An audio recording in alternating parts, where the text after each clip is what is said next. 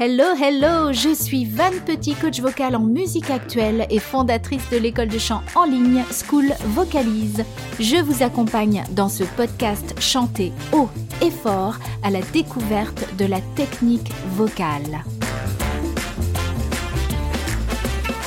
Quand on pense qu'un passage est aigu et que ça ne l'est pas, mais alors qu'est-ce qui se passe? Pourquoi on pense que ce passage ou même cette syllabe est aiguë alors qu'en fait, elle n'est pas aussi aiguë que notre cerveau l'a identifiée et que ce qu'on va chanter. Alors il y a deux cas de figure auxquels je pense qui peuvent expliquer cette situation qui nous fait carrément chanter faux parce qu'on pense que c'est aigu alors que ça l'est beaucoup moins.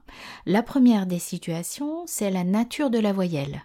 C'est pour ça, entre autres, qu'on fait des vocalises en utilisant des voyelles diverses et variées pour le même exercice.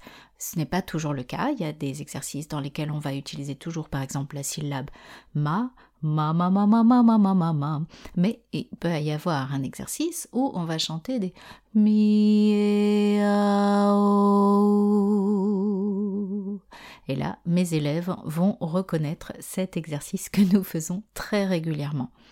La nature de la voyelle donc la lettre I, mais plutôt le son I, puisque I en anglais, ça peut s'écrire avec un E. Donc ce son I, il peut sembler plus aigu qu'un O pour la même note. Donc je vais essayer de faire un I sur une note et puis ensuite je vais essayer de faire un O sur la même note. Et vous allez essayer d'écouter et de voir si vous avez l'impression que le i est plus aigu ou bien qu'est-ce qui se passe exactement? I maintenant avec le o. O.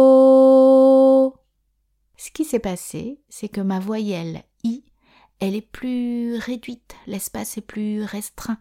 C'est ce qu'on appelle une voyelle semi-fermée, comme le ou, ou plutôt un son semi-fermé, alors que le o j'ai desserré les dents, j'ai fait de l'espace dans ma bouche pour le former, et ça laisse donc la place aux fréquences qui sont plus graves.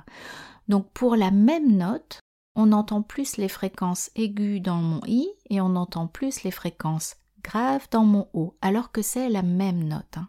Pour y remédier, on chante des vocalises avec des sons différents. Ça peut être des i et a, o, ou, mais ça peut être aussi des e, des un, des an, des wa. Le but étant d'essayer d'avoir la même qualité de timbre. Alors pour un i, ça ferait ça. I, o, Donc vous allez essayer de former un beau O avec les dents desserrées. Oh.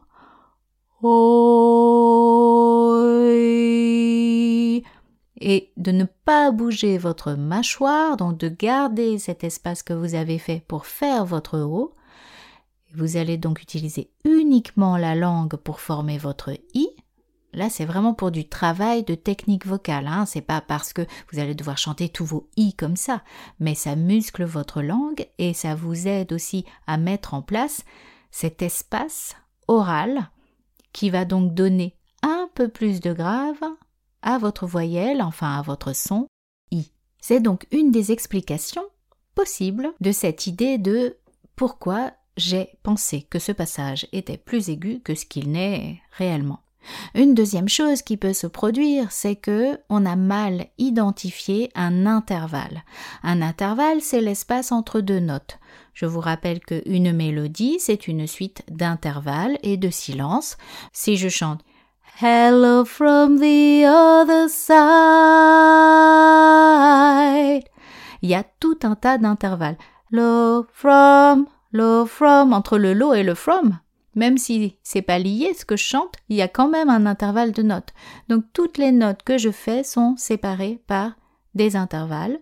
On dit pas des intervaux. Si j'ai mal identifié cet intervalle, c'est-à-dire que mon cerveau, parce qu'il a entendu tout à coup qu'une guitare allait dans les aigus ou qu'il y avait des chœurs derrière qui, eux, allaient dans les aigus, a peut-être identifié cet intervalle comme étant plus grand. C'est-à-dire que notre cerveau sait que nous devons monter, nous devons chanter dans les aigus la deuxième note, mais il le voit encore plus grand que ce qu'il n'est. D'où l'intérêt de répéter des exercices et des vocalises avec des intervalles précis. Les intervalles les plus courants sont la tierce, la quinte, l'octave, mais vous pouvez aussi, bien sûr, vous entraîner à chanter des intervalles qui sont moins courants en termes de chœur. Donc il y a euh, le ton, bien sûr, donc c'est-à-dire juste du do au ré par exemple, c'est deux demi-tons.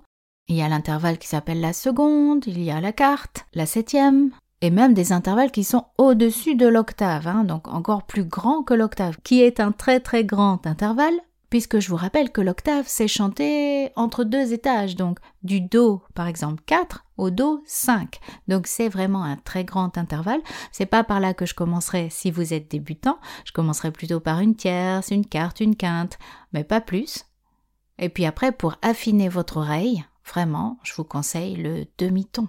C'est ce qu'il y a de plus petit, c'est ce qu'il y a aussi de plus difficile à percevoir. Donc c'est aussi une des raisons qui peuvent expliquer le fait qu'on a identifié une note comme étant très aiguë alors qu'en fait elle l'est moins.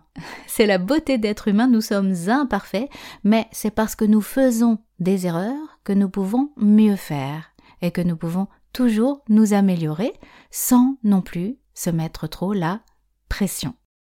Souvenez-vous donc de chanter toujours avec plaisir. La technique vocale, c'est très très bien, c'est super de la développer et je vous encourage en tant que coach vocal à vraiment développer votre voix, à apprendre à la contrôler, à la connaître surtout. Mais n'oubliez pas de chanter pour le plaisir.